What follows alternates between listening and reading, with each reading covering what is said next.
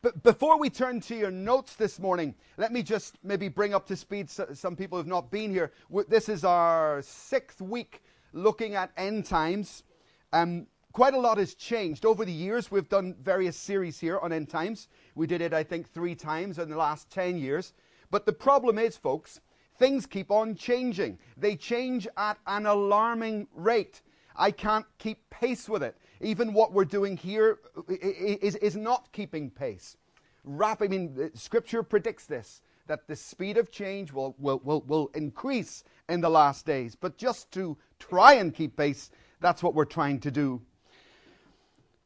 I, as I say, I've taught in end times, not just in this country, but in several countries. And you may be surprised at the type of reaction you get. You get uh, quite a mixed bag. Some people are fascinated by it. Some people are terrified by it. Some people don't want to know. They consider it bad news, not good news. They feel maybe they're not ready for Christ's return. So, like an ostrich, you know, they think if they don't hear about it, it'll all go away. You, you get all sorts of reactions. More recently, a common reaction is that people think, well, you know, they said that Jesus was coming back in the year 2000. I, I never said that, but some people said that. Uh, they, they said that Jesus was here. They said that Jesus was there and he didn't come. So I'm fed up listening to all these predictions, so I'm not going to listen anymore. That's become common. I hate sensationalism I hate false alarms, and I have a very good reason for hating them. Because I grew up in a war zone in Belfast, and we, I lived at number 181, and about six doors down, there was a great big hotel. And they decided, the terrorists decided one day that they were going to bomb that hotel and try and kill as many people as possible. So, what do you think they did in order to kill people? False alarms. That's right. For months, we lived, it would be 12 o'clock, 1 o'clock in the morning, and the soldiers would come and they would knock on the door, and everybody had to get up and get out of the house. And you know what? There was no bomb. And then another month would go by, there would be another false alarm, and then another false alarm, and then another false alarm. Do you know what? It got to the place, oh, it's the soldiers again. It got really casual but we knew the procedure. We knew these false, these false alarms, are, are, that, that's what they do. Jesus said, Don't be alarmed. Many people will come. And they will say, Look, he is here. Look, he is there. Don't be alarmed. The end is still to come. The bomb is yet to come. And one day, they were, my, my, my parents had become so complacent that they did not wake me up. The rest of the family was up, but they left me for some reason. They left me alone, left me in bed. yeah, terrible. And next thing I knew, every single window in our house was blown in. My next door neighbor, Mrs. Murray, who used to babysit us sometimes, she was cut in two outside our front door. A piece of lead came off the roof, just soared down the street and sliced her in half on the pavement outside our door. And I got up, ran downstairs. There's a British soldier lying in my hall. There's, there's a gun, a rifle lying in our hallway, and the soldier is just struck with in shock. He's shaking like a leaf. He doesn't know what to do because the bomb's gone off. So, I don't like false alarms. I don't like false alarms because I understand the great danger that they present. And so, in all my teaching for 20 odd years on end times, and I began with this uh, as, as my favorite subject, in all that time, I have never given false alarms because I hate them and I need to be able to stand before Christ one day and say that I didn't do that, Lord. I held my alarm until I was concrete sure that it's time to ring the bell. I was faithful to that, Lord. And when you gave the signs, when the signs were appropriate, and I knew that it was the last days, that this really was the moment, then I raised my voice, then I let the people know. And that's what we have been doing. And that's really what I want to talk about today. For generations, people have been fascinated. Can, can, go ahead. People have been fascinated by predicting the future. Mankind has always wanted to do this, and they've used various means, various techniques to do so. The most common one horoscopes This is a wicked thing. The stars in your newspaper. Now, statisticians, people who study statistics, they tell us that currently the stars in the newspaper are running 95% wrong. So you get 100 people in a room, they all read their stars, about 5% of them can relate. So it's all, it's all fake, false stuff. Science is currently running, they tell us, at about 75% wrong. I've got very little time for scientific predictions, I can tell you. I mean, look at the ice caps. What? I mean, about 20 years ago, they said, okay, guys, the ice caps are going to melt, and we've studied it, and now we know the ice caps will melt in about 120 years. And then 10 years later, they say, oh, sorry, we were wrong. It's actually going to be about 75 years. And then five years, later, oh, sorry, we were wrong. It's actually going to be about 25 to 30 years. And then the latest prediction from the scientific world is, sorry, we were wrong again they're not going to collapse at all. Uh, sorry, they're not going to melt. They're going to collapse. We didn't understand the nature of the, of the deep down structures that as the climate has been changing, the infrastructure of the ice caps is deteriorating within its, its, its whole form. And what's going to happen is a sudden collapse. So you're not talking 25, 30 years. You're talking about a sudden, suddenly. They will collapse rather than melt. So I've got very little time for that. You need to if you base your, fu- your future on stars, may God help you. If you base your future on scientific predictions, then God help you. You are so naive. So naive. So naive, honestly. The Bible. So far, 80 to 85% right, fulfilled, and the other 15% yet to come. Now, the, this 80 to 85%, you know, begins in Genesis with many predictions and travels all through Scripture. Now, the, the, the, problem with the last 15% is it largely concerns a very small period of time. So you're talking about a condensed period, the tribulation and the run up to the tribulation, that's going to be very fast. So that 7% is going to disappear so quick right? And I believe that we're right on the doorstep of that. In terms of predictions, the two events that are predicted the most in Scripture, the first one is the return of Christ. Right? So you can be pretty sure of one thing, folks. He's coming back. The same Jesus that walked in Jerusalem is coming back. 318 times, actually, in Scripture, it says that you better believe that Christ will return. The second most predicted thing is that he will return and there will be a judgment for every human being who has ever lived. That includes me. And that includes you. There are no exceptions here. It cannot be avoided. So the wise thing to do is to prepare for the day. Right. Do everything to prepare for that day.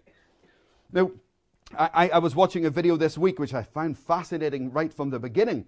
I, I, it, they, they gathered together, I think it was 11 eschatologists. This is the study of end times, eschatology. They gathered together 11 of the world's leading eschatologists who are alive today. Some of them were very elderly men, but they were all people who had given their lives to this study. And they sat them in a room and they gave each of them the opportunity to say, Do you believe that this era, this time right now on earth, do you believe that this is the time of Christ's return. I thought this will be interesting because you know what people are like? You get 11 people, you'll have a few duds in there, you know what I mean? A few quacks, a few crackpots. Guess how many said that they thought this was the time? 11 out of 11. Every single, I was amazed at that. I didn't actually expect that. Now, they gave some criteria which I thought was interesting and I want to look at today a, a specific set of criteria about proofs that Jesus is going to return. It's something I'm very interested in. If somebody stands up to me and says, you know, the rapture of the church seems like it's very near, you better prove it. That's why I've got a Bible. You better show me in the Bible. I need I want to be able to look at the Bible and really I need to be able to look at the world and I need to put those two things together. Prove it. Go on, prove it. And that's what I want to do today. I want to show you, and you can make your own mind up based on the evidence that I will present. Okay? Matthew chapter 24, verse 1. Jesus left the temple and was walking away with his dis- when his disciples came up to him to call his attention to its buildings. Do you see all these things? He asked. Truly, I tell you, not one stone here will be left on another, every one will be thrown down. As Jesus was sitting on the Mount of Olives, the disciples came to him privately. Tell us, they said, when will all this happen, and what will the sign be of the second coming? Okay? And Jesus answered, Watch out that no one deceives you, for many, many will come in my name, claiming that I am the Messiah, and they will deceive many. You will hear of rumors uh, of wars and rumors of wars. See to it that you're not alarmed. False alarm. Such things must happen, but the end is still to come. In other words, you're going to get a better set of signs.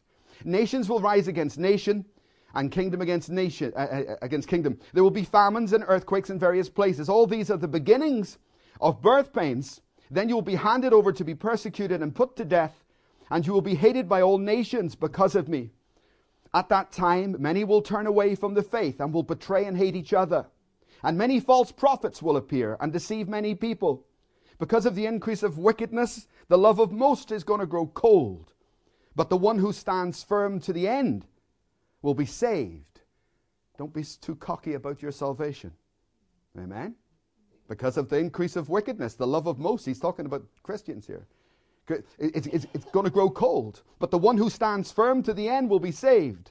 And this gospel of the kingdom will be preached in the whole world as a testimony to all nations, and then the end will come. So when you see, here come the signs, when you see standing in the holy place the abomination that causes desolation, spoken of through the prophet Daniel, and then it stops in Scripture. And this is the only time in the whole Bible where God interjects with something quite outstanding. He says, Let the you, let the reader understand what this means. In other words, if there's one thing you need to know about, you need to know what this means. Then let those who are, on, uh, uh, who are in Judea flee to the mountains. Let no one go up on the housetop or go down and take anything out of his house. Let the one who is in, in, in his, uh, let no one in the field go back to get their cloak. How dreadful it will be in those days for pregnant women and nursing mothers. Pray that your flight will not take place on the Sabbath, for there will be great distress, unequaled from the beginning of the world until now, and never to be equaled again. If those days had not been cut short, no one would have survived. But for the sake of the elect, those days will be shortened. At that time, if anyone says to you, Look here the, is the Messiah, or there he is, do not believe it. For false messiahs and false prophets will appear and perform great signs and wonders to deceive, if possible, even the elect. See, I have told you ahead of time. So if anyone tells you, There he is out in the wilderness, do not go out. So many crackpots out there. Eh? Here he is in the inner rooms. Do not believe it. For as lightning that comes from the east and is visible even from the west, so will the coming of the Son of Man be. Wherever there is a carcass, there the vultures gather. Immediately after the distress of those days, the sun will be darkened and the moon will not give its light. The stars will fall from the sky and the heavenly bodies will be shaken. Then will appear the sign of the Son of Man in the heaven.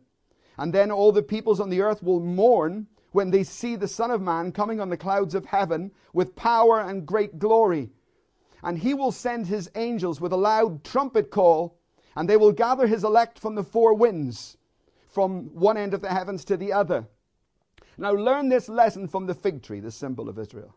As soon as its twigs get tender and its leaves come out, you know that the summer is near. Even so, when you see all these things, you know that it is near, right at the door. Truly I tell you that this generation will not pass away until all these things have happened. Heaven and earth will pass away, but my words will never pass away. Very straight talk there from Jesus, very clear dialogue that he gives us, you know, a very specific set of signs to look for that prove his return. Thank you, guys. Take a look at these five things. Israel's return, crisis in the Middle East, economic stresses and strains around the world, weapons of mass destruction, and an apostasy. I want to pull out these five particularly as telltale signs, as top of the bill warnings of the return of Christ. Let's look at them one at a time. I remember, what was it? Uh, Titanic. Remember, did you see Titanic, the film? I remember the, the scene in the film, which is the point that changes everything. The ship has been punctured, and the captain calls a meeting and they wake up the architect, the designer, and he comes in and they, they roll out the, the, the, the diagram of the ship, if you remember. And they stand and they look at it, and the captain is still so confident. And he says to the engineer, Right, what do we do? Come on. You know, this is the Titanic, remember? What do we do? And the engineer said, Captain, if one of the chambers was uh, punctured, we could survive. If two, if three, but not five. Because when those five are done, it's a mathematical fact, it's an engineering fact. This ship will go down. And that, that is the dividing line of that film. Because from that point on, the signs were, were, were not just, you know, ominous. It was categoric. The ship is going to sink. Now, you can accept it, Captain, or you can fight against it, but you're an ostrich with your head in the sand. And that's really the way I see these five signs. When these five signs are concurrent, we know that we're, we, we, we certainly know that we're living in the last days. Israel's return. Point number one. It was prophesied in the Old Testament for generations that Israel would be in their land when Jesus was born. Now, there were many hundreds of years when they were not. They were in Egypt for 400 years, remember? So the Messiah couldn't be born then because they weren't in the land. They were taken into Babylon. So you know then, the people on the earth know then, the Messiah cannot come now because we're not in the land. But when they returned to the land, what happened? Jesus Christ was born just like the prophecies in Isaiah, etc., said would happen. That's how it happened. Israel had to be in the land for Jesus to come the first time. Now, the scriptures also predict that Israel will be in their land when he comes the second time. So, for 2,000 years, Christians who would study the Bible would see that as a fact in the 1500s. They would have been able to say, well, Jesus is not coming back now. And they would have been correct because the signs were not lining up. And for 2,000 years, the Christian world has had to wait for a day like today when Israel get their land back. Okay? And we see in our time this piece of land being the focus of the entire world. This is what was known as, as Palestine. At the turn of the century, it was under British control. Look at these neighbors. You think you got bad neighbors? Syria, Iraq, Saudi Arabia, Egypt. Wow. You got bad neighbors here, man. And now we have Al Qaeda, right? surrounding in all of those nations. Oh, this is Armageddon coming up, all right. You better believe it. Who would have ever dreamed of this? So this is 1915 16. The Jews haven't got their land. So Jesus is not coming back. But what happens?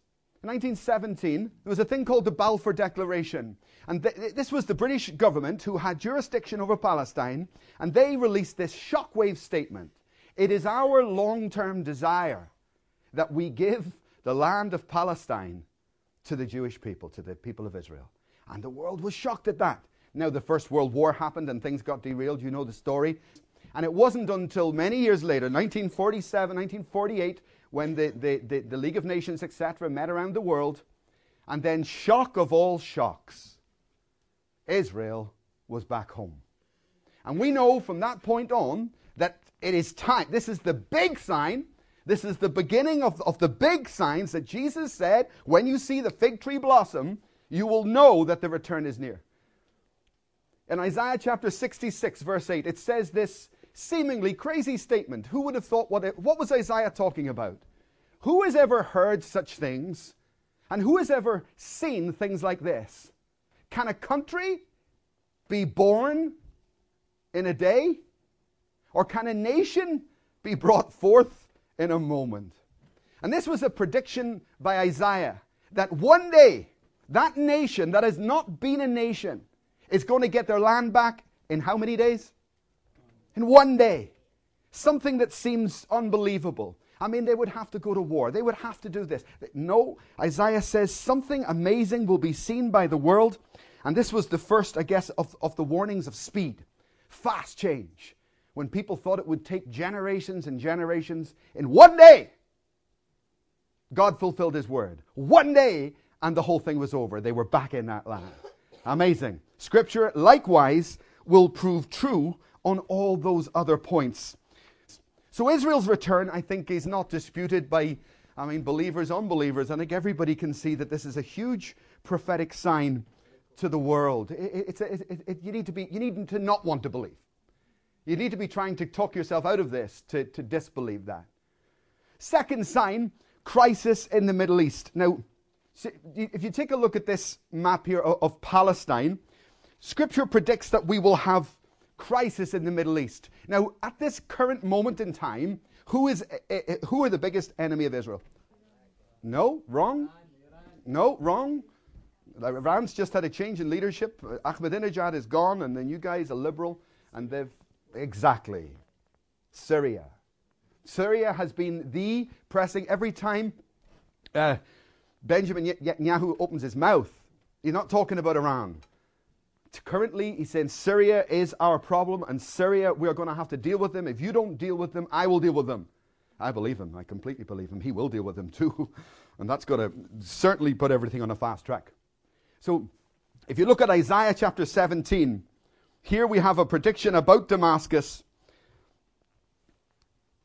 Isaiah chapter 17 some, some amazing things said about Damascus and about Syria. Damascus is the oldest city in the world that, that has always been inhabited. All the other cities that exist from ancient times either got destroyed and then re emerged, but Damascus is the oldest city on earth with continual habitation. Isaiah chapter 17, it's a prophecy, it says. This is a prophecy against Damascus. See, Damascus will no longer be a city.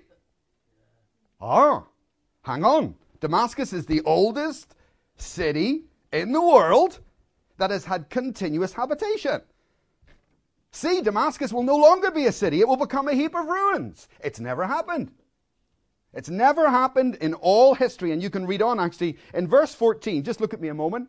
In, in, in verse 14, Isaiah says this In the morning, trouble will come to Damascus, and in the evening, it will be gone. Whoa, that was quick. How on earth are you going to wipe out a city in a day? Hiroshima, Nagasaki, cities that were thriving in the morning and everything was as normal. And a nuclear bomb, an atomic bomb, goes off over that city, and in the evening, it is gone. And it would look to us like the, the, the, the, crisis in the Middle East is going to come to a head sometime pretty soon. And that I think that the Jews will have to bomb Damascus at some point. So, do we have crisis? Absolutely, we do. We've had continual crisis. Economic stresses and strains in the world, I'll deal with that in a moment because they're very evident. If you look at the, uh, the, the book of Revelation, it talks about huge amounts of destruction on the earth, the likes of which in John's day, when he was writing that book, whatever the year 90, 92, 93, something like that, John would have had no idea that you could have a nuclear bomb. He would have had no concept of these things ever, ever being developed.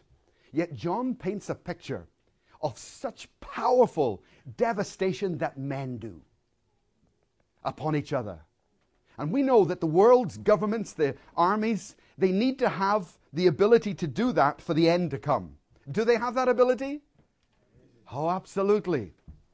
So, and the last one, of course, is the one that we've spent the first five weeks on. I'm going to move on from that today.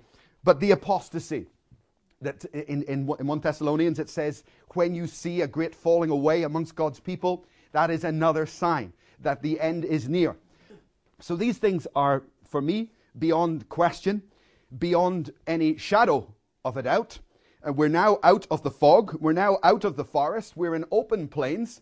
And now I am without excuse if I don't say this. I am extremely hesitant when it comes to extremely hesitant when it comes to Scripture because I intend to be able to face Jesus, I can tell you that, for every word that's come out of my mouth up here. And I have, God help me, I tell you folks, You, would, you wouldn't even dream how seriously I take this. I live and die for me, this is. Got to be right because you're talking about the Word of God. You have to be very accurate. If you don't know, don't say. If you don't know, don't say. Just be quiet. Just shut up. It's not your word. It's not a story. You're talking about God's Word. It's very important. Scripture says He has exalted His Word above His name. In Hebrews, it says, Those of you who teach, that's me. Those of you who teach will face incredibly harsh judgment. Not like you, I will not be judged like most of you. I will be judged very harshly because I was a dealer in this. This was my business. And so God will hold me accountable for that. So I am incredibly careful about how I deal with this stuff. Very difficult days we live in, folks. The apostle, if you look at Jude, chapter, um, there's only one chapter, Jude. Jude is really the, the, the, the apostasy letter because that's what was happening in their day. Jude, verse 1 Jude, a servant of Jesus Christ and a brother of James, to those who have been called, who are loved by God and, and kept for Jesus Christ. Mercy, peace, and love be yours in abundance. Dear friends, although I was very eager to write to you about the salvation we share, I felt compelled to write and urge you to contend for the faith. Two things Jude says. He says that, the, just look up at me a moment. Jude says that the salvation, I'm talking about apostasy just momentarily. Jude says the salvation that we who are born again, he says it's a common salvation. One way. There's one Lord, one Savior, one church, one baptism, right? Amen. Amen. There's not more than one way to Jesus. There's one way to be saved, and that's through Jesus Christ. Not two. Not two. It's very clear. He says we have a common salvation, one, sal- one route to glory, one route to God through Jesus Christ. If that's not a statement predicting this apostasy, I don't know what is. Because the pluralism that's out there, the multi faith that's out there, is treachery at the moment. Treachery. We have a common salvation. Now, you could say to me, well, do you know what? I think I'm just fine the way I am. But the Bible doesn't allow for you to do that.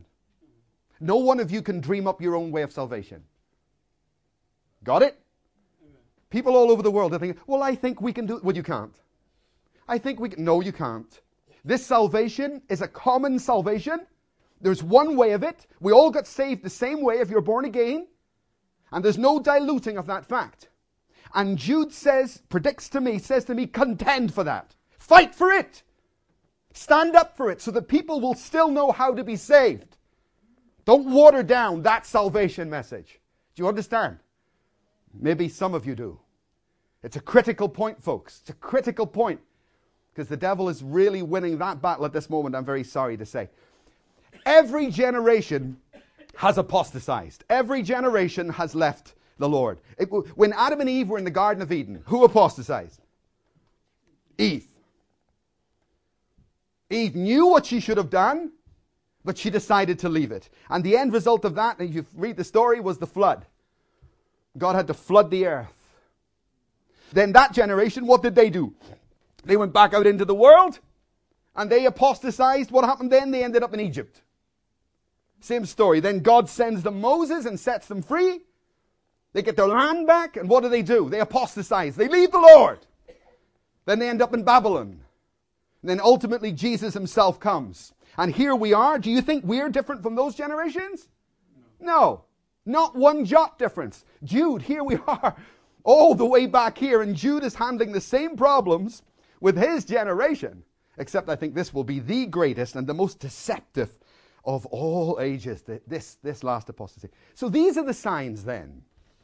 If someone says to me, this is definitely the end, these are the signs that I would look at and really specialize in. If you're doing home study, I would take a note of those five and go and study them.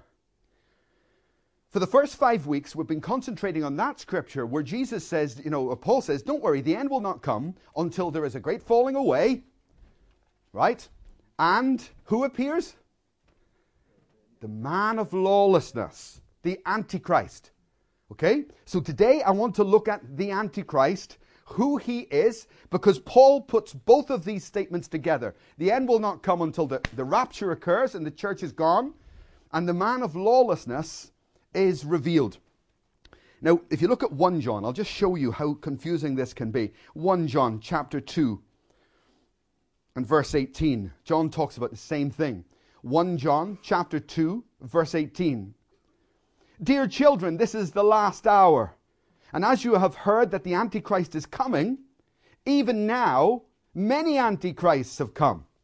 This is how we know it is the last hour. They went out from us, it's the apostasy. But they did not really belong to us, for if they had belonged to us, they would have remained with us. But their going showed that they never belonged to us in the first place. Talking about apostasy in his day. 1 John chapter 4, verses 1 to 4. 1 John chapter 4, verses 1 to 4. Dear friends, do not believe every spirit, but test the spirits to see whether they are from God, because many false prophets have gone out into the world. And he goes on to, to, to warn us against the Antichrist. Look at this. Look, just look at this. If you put those scriptures together, the Bible says there is an Antichrist. It says there are many Antichrists. And then it says there is a spirit of Antichrist. I want to know what they mean. I want to know and I want to be able to tell the church and educate the church about what this means. And you could say to me, well, do you know what?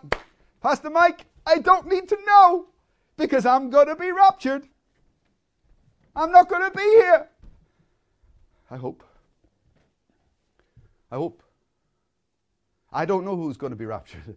I don't know who's going to be spirit filled. That's the criteria, right? The primary criteria that Jesus mentioned in the parable of the ten virgins. So if, if the rapture happened right now in this room, I don't know who would be left behind. Okay? I don't know. And so I need to prepare those who are left behind for who? For the Antichrist. I'll deal with this in more detail next week because those are the people left on the face of the earth. And this warning is given, yeah, half the church. 50% left on the planet, you see. Jesus said five wise, five foolish, half of the church. This is not what, what, this is not what your grandmother told you, okay? It's not a bedtime story. This is the real deal. This is what the scripture says. Right? So I need to prepare every Christian, including myself. I hope I go in the rapture. We hope we're going to be ready, Jeanette. Amen. And we're doing all sorts of things right now, making decisions that we never dreamed we'd have to make. But I've got to do it because I believe it. I believe it. So I want to understand this better than I've ever understood it before. I need to get it really clear so I can help people, particularly those who will be left behind. Okay? See, I believe in the three. I've told you, haven't I, in previous weeks? There will be three snatchings away. So just because you missed that first rapture, Jesus said, Away from me, I never knew. It's like sex. A husband knows his wife, it's intimate knowledge. You weren't intimate with me. You weren't intimate. You, you weren't spirit filled. Away from me. You were not spirit filled. You weren't intimate at that time when I came back. I warned you. Song of Songs. He comes at the door and he knocks and she's asleep. She's asleep. The groom comes back. I hope you're not asleep. So I want to understand what, what God is communicating to me through these different things. Let me deal with them in reverse. The, the spirit of Antichrist, that's not difficult to see. I mean, heavens above, look at the world we live in. Look at communism, or many of the structures and the different organizations, people around the world. You, you, you, you can see it in the ruling systems, right? The governments. In the Middle East, I travel a lot in Eastern Europe, and the, the, the atmosphere, the spirit, spirit of Antichrist, the spirit is not the same as the UK. It's an Antichrist type spirit. Okay? We were just in Dubai there recently. Oh, I don't like the spirit, man. I don't like that. I can feel the oppression. And you, you can sense this spirit of Antichrist, which has been around since Genesis. They don't want the Christ to come. Okay? You can see it in peoples and movements. You can see it in false teachers, and they are prolific. They're all over the world. But I would give you a warning at this point. See these guys, see these guys that you see in the world, you know the famous ones the Moonies, Charles Manson, Osama bin Laden. It's very easy to see these guys because they're so crazy. They're madmen. I mean, how can anybody follow some people do, you know? But what on earth? People are so easily deceived, really, truly. The trouble with these guys is you can start to think that all the deceivers, all the false prophets, are going to be really easy to spot. They're going to have horns. You know, it's going to be really easy. But it isn't, you see, guys. Here's two faces. Who would you buy a used car off? Okay? So, is this man trustworthy? Yes or no? Is this man trustworthy? Yes or no? Ah, there's your problem. Which one of these is an antichrist? Is he an antichrist? Yes. Is he an antichrist? Yes. That's my point. You got to watch. This is. Oh, let me just explain. This is Rob Bell. I didn't say he was the antichrist. Okay, many antichrists. This guy is very anti Jesus, very anti the church. He's the leader of the apostate church in America. Okay? Currently, millions of people following him, millions of born again Christians being deceived in the last hour. He's compromising every truth, every principle of Scripture. And this is the spirit of Antichrist. This is the many Antichrists. But the problem with some of you is you're looking for a character like this, whilst you're being led to death with characters like this. You want to think again about the subtlety of the devil. Amen. Amen. Think again. This guy is so nice. He's not like me at all. He's so nice, so sweet, so loving. Oh, at last I found someone who actually loves me. Oh, yes, I found a pastor. He never even corrects me. He'll let you go to hell. Love you into hell, friend. God help us, Christians. Bible says the children of the world are wiser than the children of light. It is true, God. It is true. They are. They are. Dull, dull generation, dull generation. So easily duped, so easily deceived. By what you see? By a nice smile? Is that what it takes? Is your salvation worth this? God help us. So, these three guys are standing together. And a man walks up behind that boy, and he stands behind this boy's back. And around the man's body, he has got plastic explosives. And with a big smile, with a big smile on his face, he detonates the bomb.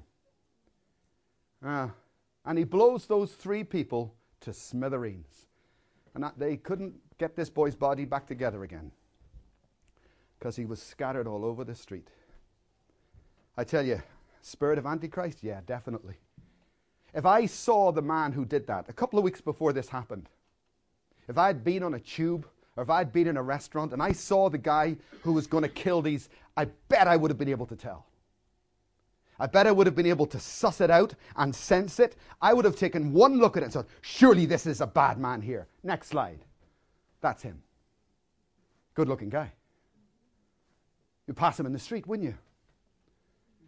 Nothing remarkable. Nothing remarkable at all. You would never dream about what's going on inside his head. 19 years old. And you strap, it's a Boston bomber. 19 years old and you strap those explosives around yourself and you go and kill as many people as possible. God help us. My point is, these many antichrists, they actually they all have the same common denominator. There is one common denominator that you will find in every single false prophet, false teacher, baddie. And it is this. They refuse to come under the authority of the church.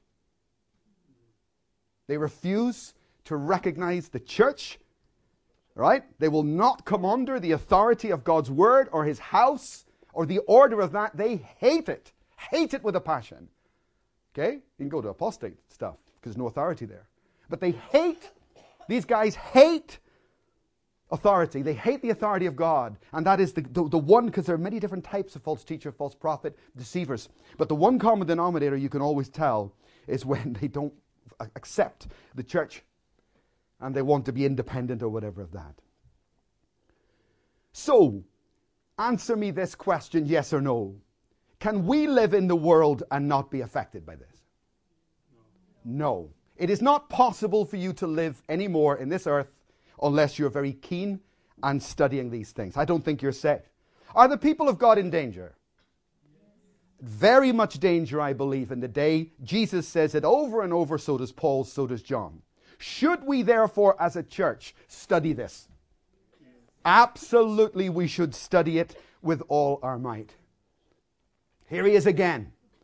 Another version of the Antichrist. How innocent can you get? He wouldn't harm a fly. You saw it, I presume. This was a trilogy of movies that came out of Hollywood depicting the Antichrist and his rise and fall. You know, it's all fictitious, even though not, it wasn't biblical or anything. This was out some 15 years ago, telling us all about the Antichrist. But look at the character they chose to. No horns, right? So we've got to get lining up with Scripture and realizing this. The Antichrist, which is what we're going to look at from this point on in this message. H- how do I identify the Antichrist? Well, everything that God does, the devil copies, correct? He is God the Father, God the Son, God the Holy Ghost. We call it the Holy Trinity. Well, we also have an evil Trinity, right? Satan, the Antichrist, and the false prophet. One, two, three. One, two, three. God is your Father. Amen. Satan's also a father. He's the father of lies. And Jesus said to a crowd one day, You're off your father, the devil. Okay? So everything that God is, the devil tries to copy. 666, 777. And on and on and on and on and on it goes. And we need to be careful of the duplicate, need to be careful of the false copy that's out there. Scripture tells us, actually, that there are many signs that we can look for. One of those signs was the economic crisis that is coming upon the face of the earth. Bible is very clear that the antichrist will seek to gain dominion in three specific areas: finances, politics, and religion. Finances, politics, and religion.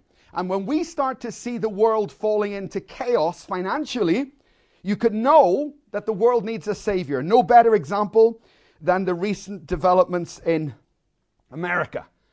I don't know if you've been following that, but it's c- comical, to be honest with you. It's absolutely comical. Uh, w- world conditions preceding the emergence of the Antichrist, according to the Bible, there will be a lot of chaos. Momentarily, before I turn to that, take a look at this here. Just to get these off your mind and off your agenda so we can concentrate on the five exceptional truths that Jesus mentions. Jesus also mentioned that earthquakes would increase in the last days. Okay? You just read it. There will be an increase. I think he means increase in the last days. This map goes from 1966. There was an earthquake then because England won the World, World, Cup, right? You come all the way through here. Now look, you get to the year 2000 and you just about start to see like someone in heaven has just blown a trumpet or something Someone somewhere has done something. There's some seal has been opened, something's changed somewhere. Because there's a monumental shift in the number of earthquakes and their severity. Magnitude 8, see? There's a big change in the number of earthquakes. So Jesus said that when you see the earthquakes increase, this is just another sign, and another sign, and another sign. Captain, this ship is going down. Now, in the book of Revelation, it says, And behold, every living thing in the sea died. I mean, can you imagine, you know, the scientific world, you know, reading something like that and then mocking the church? How could every living thing in the sea die? That is just ridiculous. That's never going to happen. Isn't it? Here we go again. From 1950, there began to be some strange activity in the sea. Go home and research it. Around the world, there began to be bodies of fish, dolphins, whales, inexplicably washed up on shores all over the world, one after another. And they tried to see does the fish have a disease? Is there something wrong with it? And over and over, and this is happening continuously.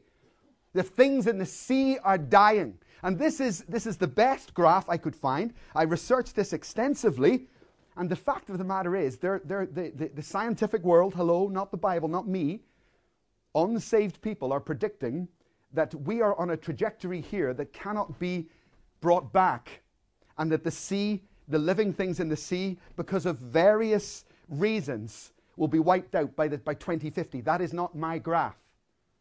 That is the International Fisheries Agency. Go and research it for yourself. The church that we planted in Bulgaria, the guy who helped us plant it, is the, he's one of the directors of one of the biggest companies in the entire world. Guess what they do for a living? Fish. Fish. Fish farms. He can't even keep pace with the amount of growth from governments wanting him to supply farmed fish. So the world are well aware of this problem, but of course they're always distracted by money, money, money, money, money, money. That's all they want to talk about is money. So I, I would ask you to go and research this for yourself. Don't take my word for it, because I want you to make your own mind up. All right? Another problem, go ahead, guys. An- another problem that we have in terms of the predictions of Jesus Christ are that finances in the world would, would, would, would be getting into a place of chaos. Now, all of you have got your little cash point card there in your pocket and what have you. And the reason you've got that is because of counterfeit is just got out of control. The printer at the, you know, under the bridge, just outside the church, go under the bridge. See the printer on the corner? He's in, in prison. Him and 10, 15 other guys. What was he doing? Printing money, printing 20 pound notes in the shop. And he, he went up in court. I read it. He went up in court, and his response to the judge was, I was interested in excellence. That's, that's what he said. I was interested. I got involved in it because I wondered would, would I be skilled enough to produce a note that would fool people? It was excellence that drove me to it, Your Honor. Right. Oh, it wasn't the money then. Right, I see. So they, they were pumping these things out right beside our church here, guys. Hello. Counterfeit is a huge problem, not just for this country, for every country. How do we get away with it? How are we going to do? Oh, we know what we'll do. Get a credit card. We'll give them cards. We'll put numbers on them. But of course, this system did not work. It's, it's a disaster.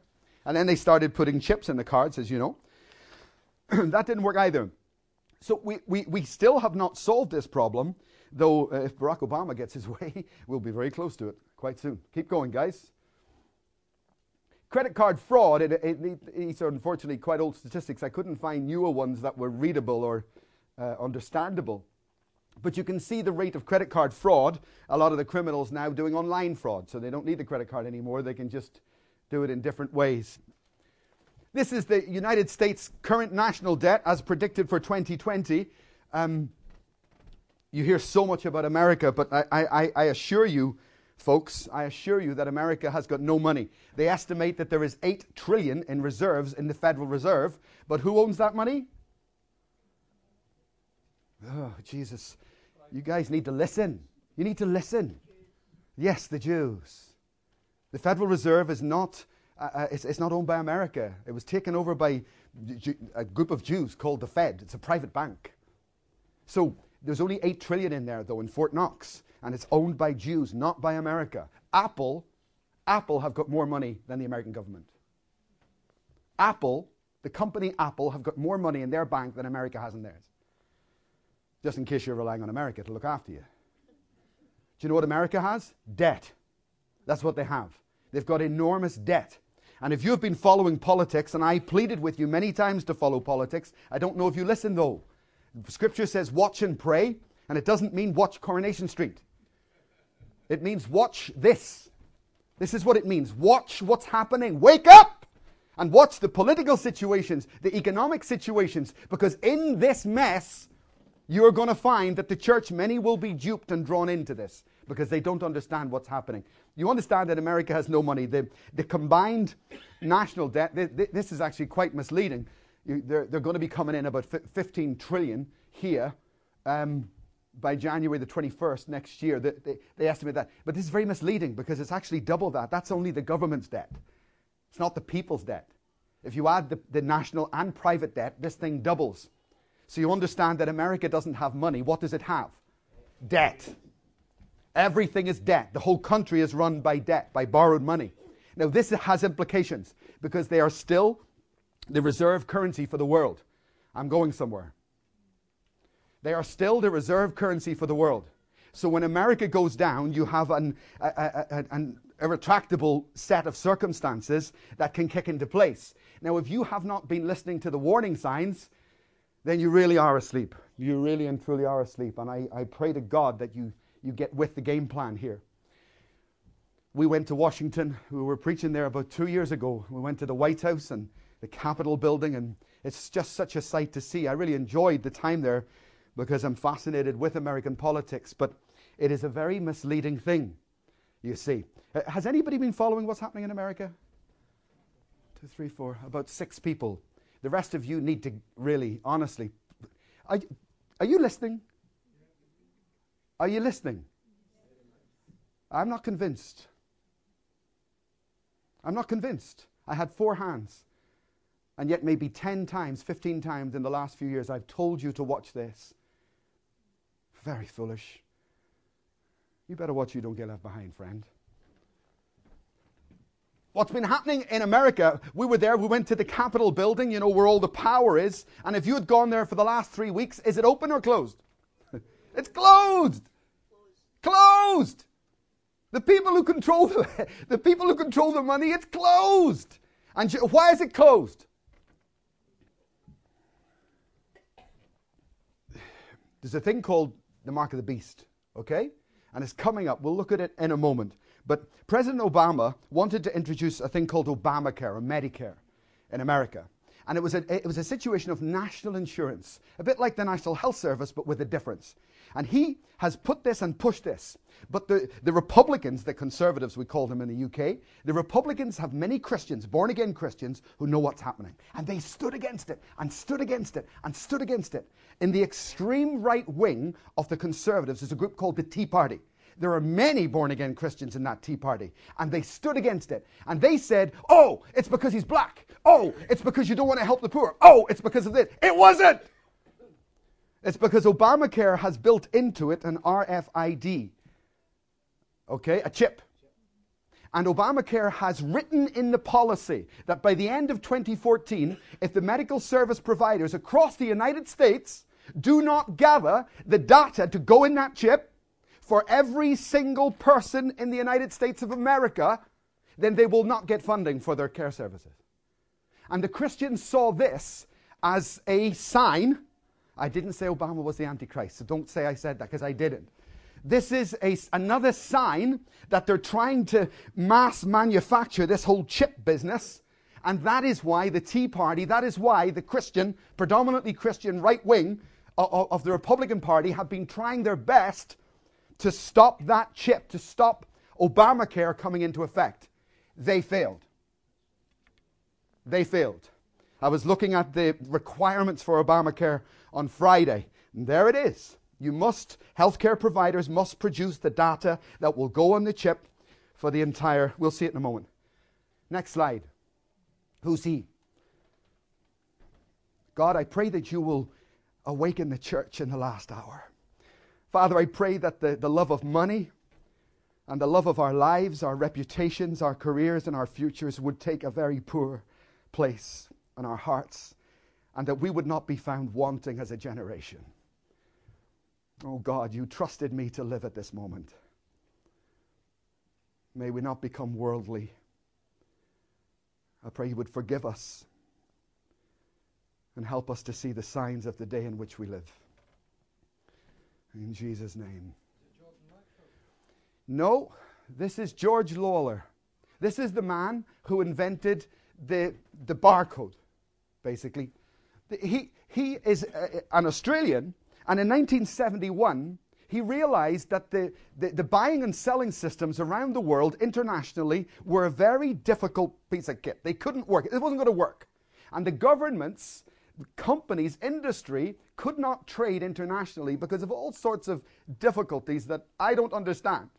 But they were looking, looking, looking, looking for some system that would enable them to trade across borders, to buy and sell. And George Laurer is famous because of this. He's a mathematician. And he was thinking, I know what I'll do. And he invented this in 1971. And you may not believe this, but by 1973, only two years, it was already accepted and in full scale production all over the world. This is the barcode. The white spaces, the white lines, they represent numbers. The black lines also represent numbers. But look at the number 6. Look at the sign for the number 6. Two parallel lines straight down like that. Now look at these entry, center point, and exit bars. Graphically, they are identical to sixes, correct? Correct? Yes, correct. So, you see, look at it. Revelation chapter 13, verse 16. Revelation chapter 13, verse 16. He also forced all people, great and small, rich and poor, free and slave, to receive a mark on their right hand or on their foreheads, so that they could not what? Buy or sell, unless they had the mark of the beast, which is the mark of the beast or the number of its name. This calls for wisdom. Let the person who has insight calculate the number of the beast, for it is the number of man. That number is 666. So, what we have since 1973, we have an ever evolving but totally accepted system of what? Buying and selling on the face of the earth. So, when you go to Tesco's and you go to Asda and you pick up your piece of food, beep, you just bought it.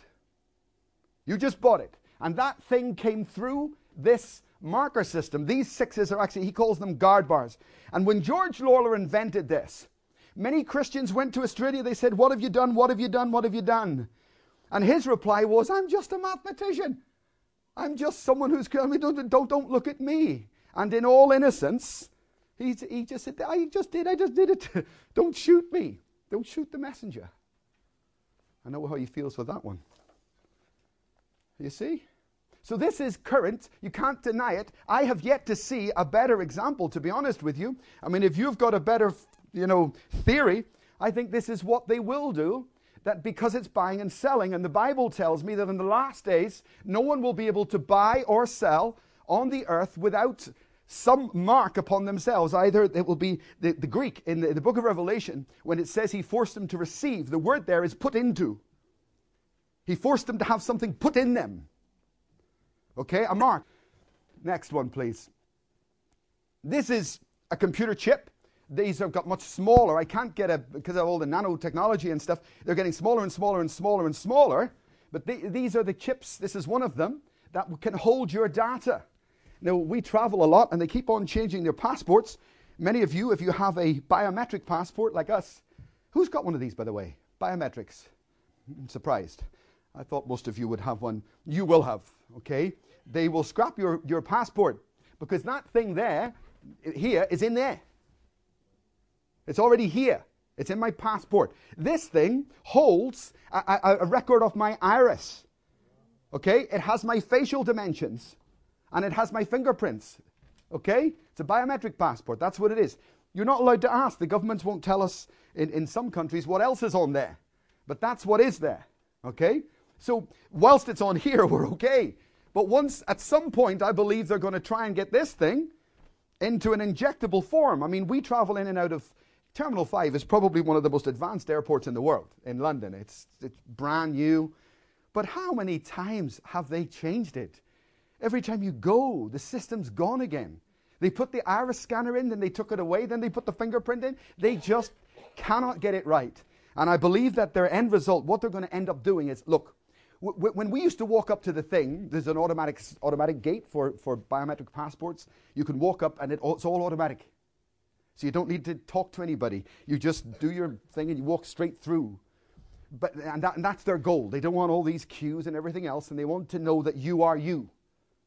You're not traveling under a false identity.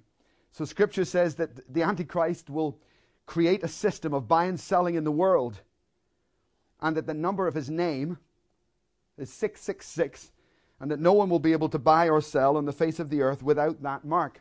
Now, all I can do to you folks is I can show you the information. You yourself can decide what to do with that information. Uh, I've decided what I'm going to do with it. If you come up with a better theory than this one, let me know. Please do. Because there are many people who spend their lives studying this, and the great confluence of opinion at the moment is that, yeah, looks like it's pretty true. Looks like that system is going to stand its ground because it hasn't wavered for many years now. That in some way they're going to have to, they're going to try and inject something into people so that or they won't be able to live or trade or buy anything because they want to do away with paper money and all that. Okay? So one of the five criteria we began with if you remember was economic chaos. Economic stresses in the world. Well, that economic chaos and stress culminates in this. So wherever you are folks, if some of you are left behind, please I beg you do not ever take the mark. I beg you, in Jesus' name, never take the mark. Those who are spirit filled will rise and meet the Lord in the air. The five wise virgins who are spirit filled. Many will be left behind because they didn't listen. They didn't listen. Those people, you can read it, in fact, we'll study it in a few weeks' time. Scripture says that those people who refused, what does the Bible say happened to them? Killed. They were killed. It says the Antichrist forced anyone who would not receive the mark, they would be killed. Okay? It's, the, it's your uh, second resurrection. It's the wheat. Remember? You've got the barley that's picked. Blessed are those who go in that first rapture, first resurrection. You've got the wheat that's threshed halfway through the tribulation, and then you've got the grapes that are going to be crushed. All of this is in picture form because it's hidden from those who are arrogant, who despise God. You say, why doesn't God just tell? Well, He doesn't, but that's the nature of Scripture. Why do you speak in parables, Lord? I speak in parables as a judgment for those who ignore me. I speak in parables so that they won't understand. I will hide it from them. So, what's your attitude in these days, folks? I plead with you get with the game plan. So, politically, I believe the Antichrist will be a political leader and he will have a, a false prophet, the Bible calls him, a religious leader who will assist him. And you remember what Jesus said in Matthew's Gospel, chapter 24. He said, When you see the abomination standing in the holy place, and then what did he say? Make sure, make sure that you understand what this means. This, we, we studied this last Christmas. We'll do it again this Christmas. But you remember the story? This whole thing. Going to see some activity. This is the Vatican. This is the Vatican. The Vatican has not yet really come to its heyday. We're going to see some really big, sparky activity taking place here. This is not just because the Pope lives there. That's not what this was ever created for, okay? I believe the false prophet is more than likely to be a pope or at least some major religious figure. Um, and I believe this whole structure, you see, this is, is based upon Samarius, the sun god, multi faith, sun worship. This is the penis of Nimrod. That's what it represents. Or Baal, or the spirit of Islam. It's all the same thing. It just changes its name. Okay? So this is multi faith. Sun worship, moon worship, Islam, actually, and you've also got, uh, uh, by uh, inverted commas, parts of Christianity thrown in there.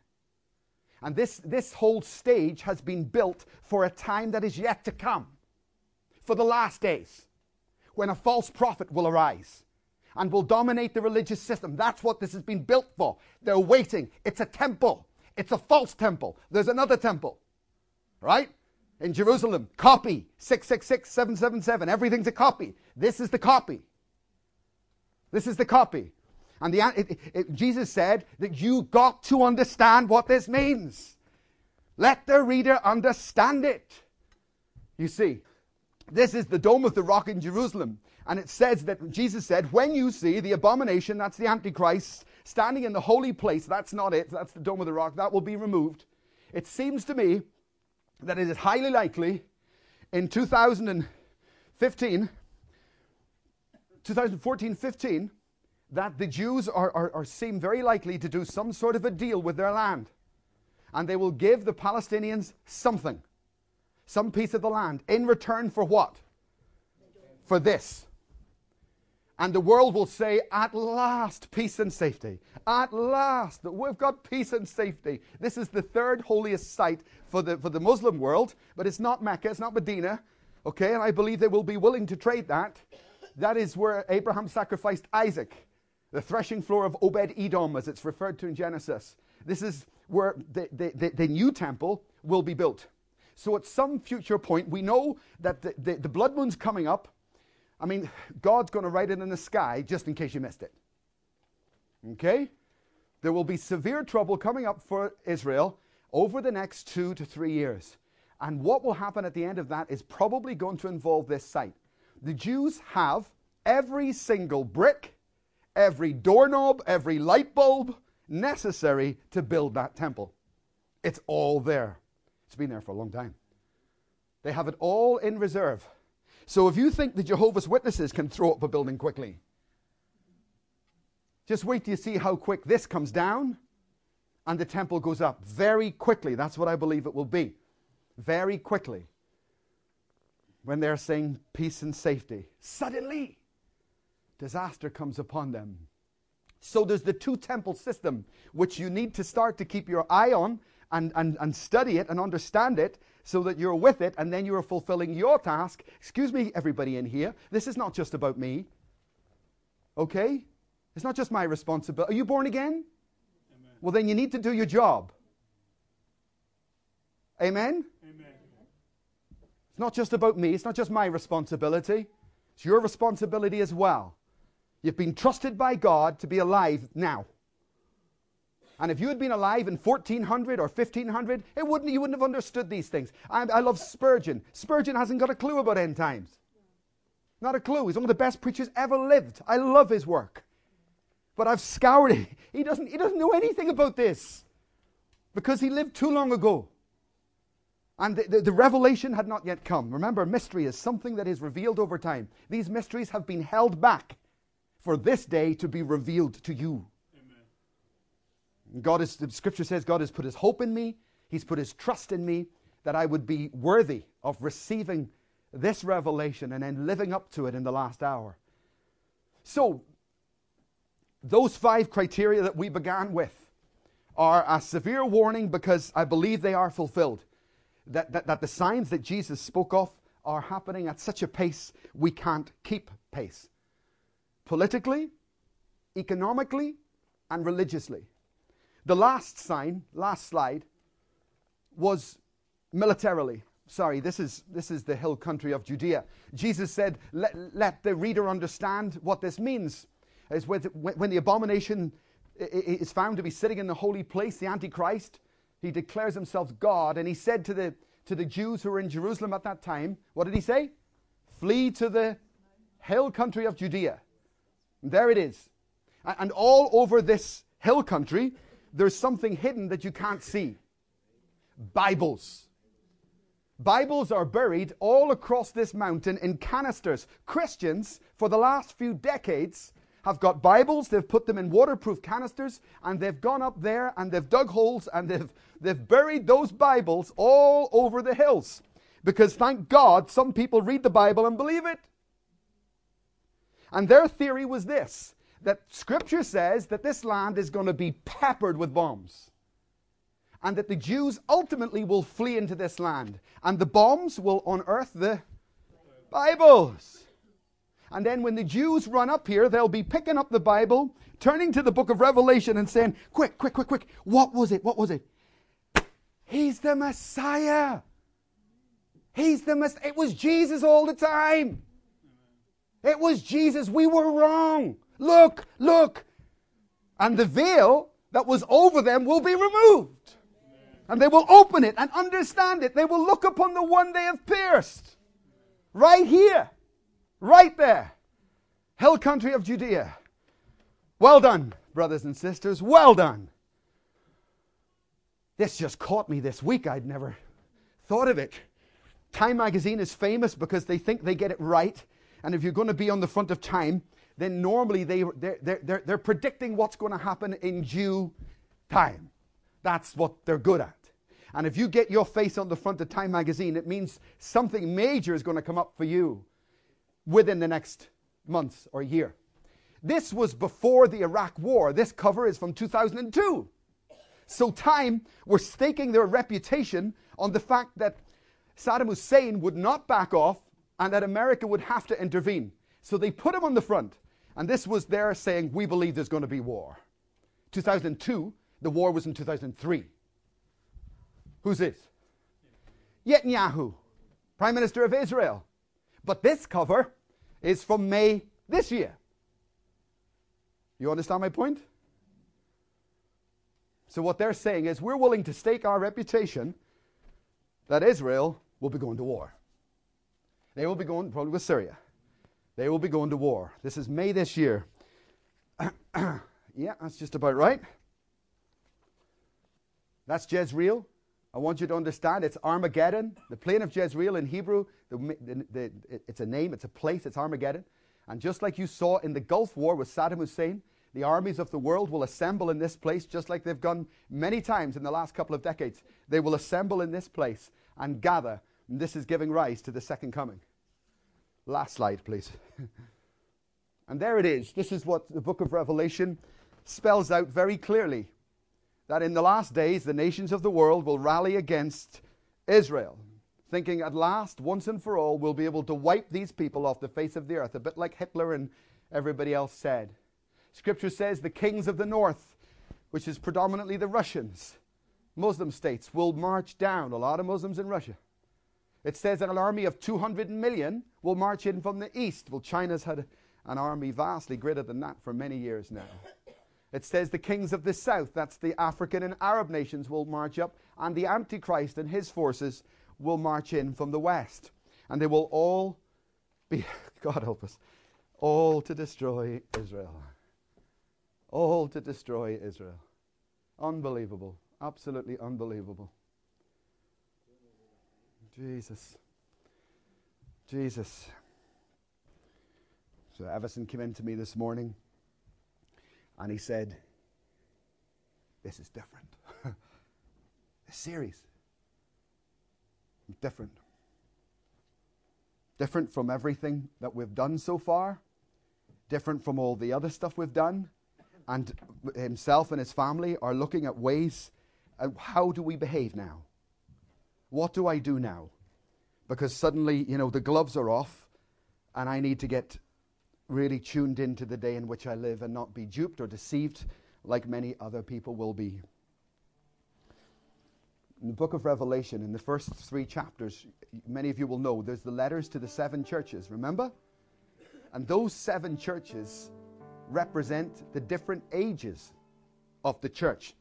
You can read in Ephesus and see what he says. It's Jesus talking through John.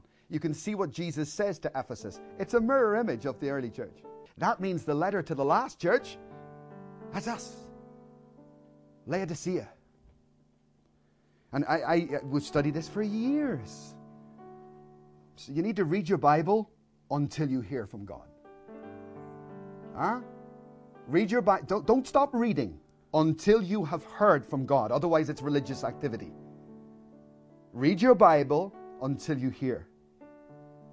And we've been praying, Jeanette and I have been praying a lot. God, show me. Show me about the last days. Show me about the apostasy. Uh, we give our lives to protect the sheep, to protect the church and inform the church of what's happening but I need you to open things up so I can see it and I can understand it. But I know that takes my time. So we gave Friday here. We spent about three or four hours in here, and I came for a word. I came to find a word from Scripture. Revelation chapter 3, verse 14. Look at it in your Bibles.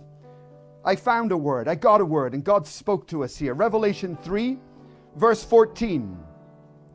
To the angel of the church in Laodicea, write These are the words of the Amen, the faithful and true witness, the ruler of God's creation. I know your deeds. This is us. He knows what you're like. You're neither hot nor cold. I wish that you were either one or the other. So, because you are lukewarm, neither hot or cold, I am about to spit you out of my mouth. You say, I am rich Prosperity gospel, huh? Prosperity gospel in the last days.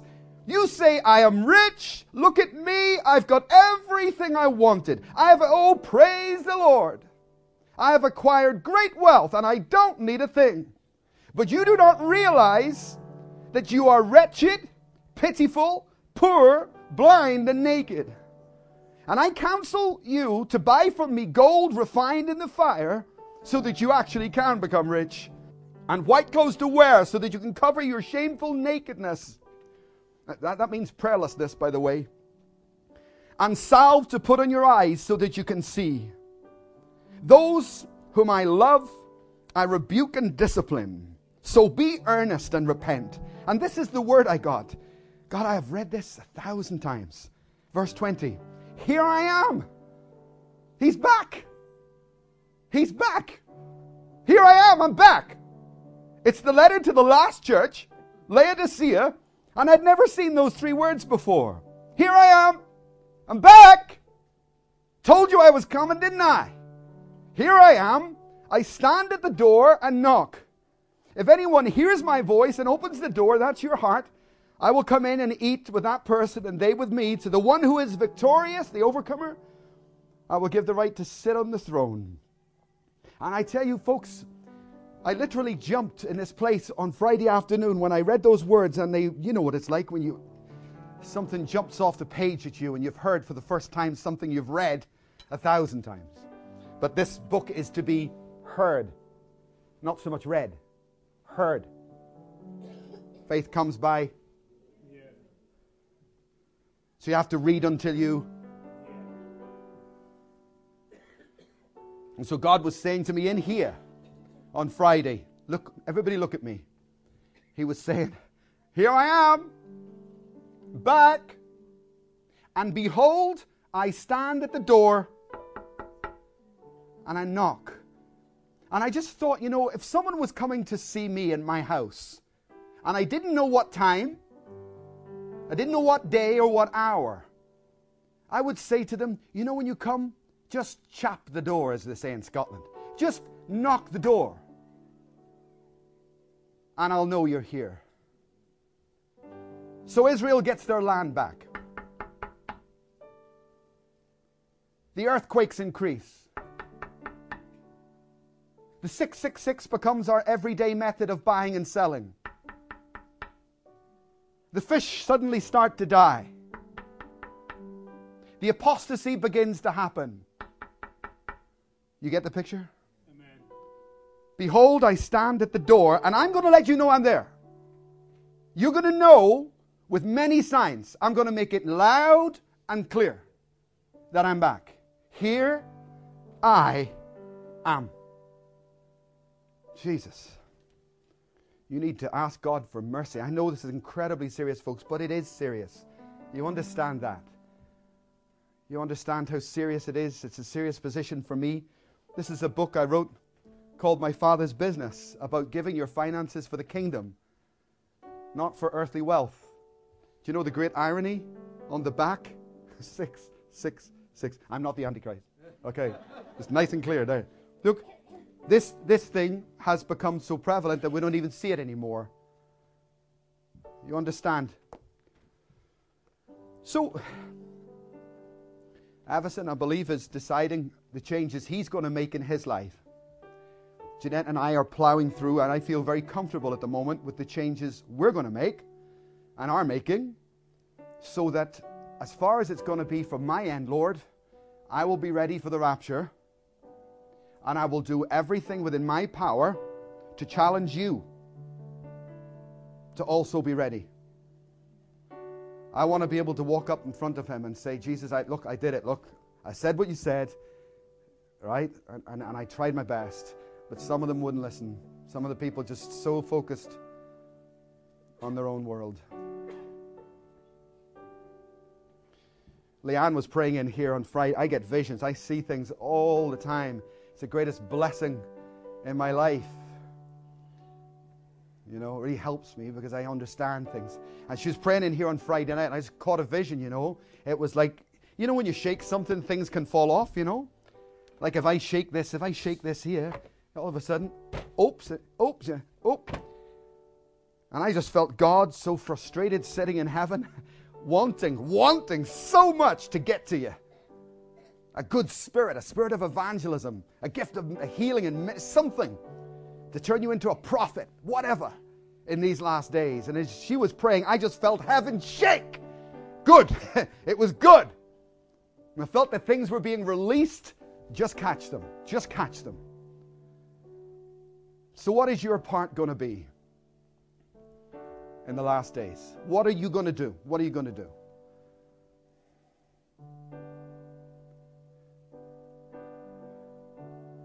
We can start by coming out on Saturdays with the evangelism team. I have a new tract arriving this week, brand new. It's really nice leaflet we've had produced, and I want to try it out. So next Saturday, we, we, we, will, we will meet here and we, we can do that. Okay? But I ask you to join the evangelism team. That's one thing you can do. You can tell your friends and you can tell your family. Just tell them about, about the end of the world if you like. Jesus holds, I get criticized all the time. All the time. People criticize me left, right, and center. You shouldn't te- preach like this. For heaven's sake, it's in your Bible. It's in your Bible. Jesus stood in front of huge crowds and said, You're going to hell. And we take our preachers and we castrate them and turn them. As soon as some, some guys get in the pulpit, they change their voice to a woman's voice. Hello, everybody. How are you all doing? You've castrated the prophets, destroyed them, the, the, the so called men of God. Amen? Amen? Jesus. So, what, what are you going to do? What are you going to do? I need to ask you that. What are you going to do in these closing moments? You can start by coming down here on Friday night and praying with us. Amen. Amen. Friday night was fantastic, actually. Very good.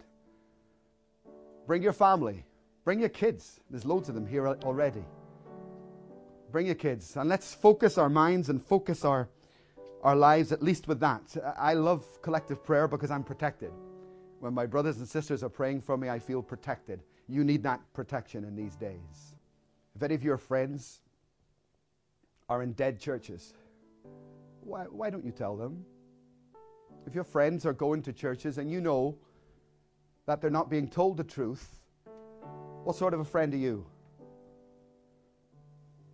For 22 years, I have never spoken against anyone.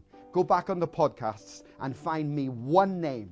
Find one name of any man that I mentioned. You will not find one.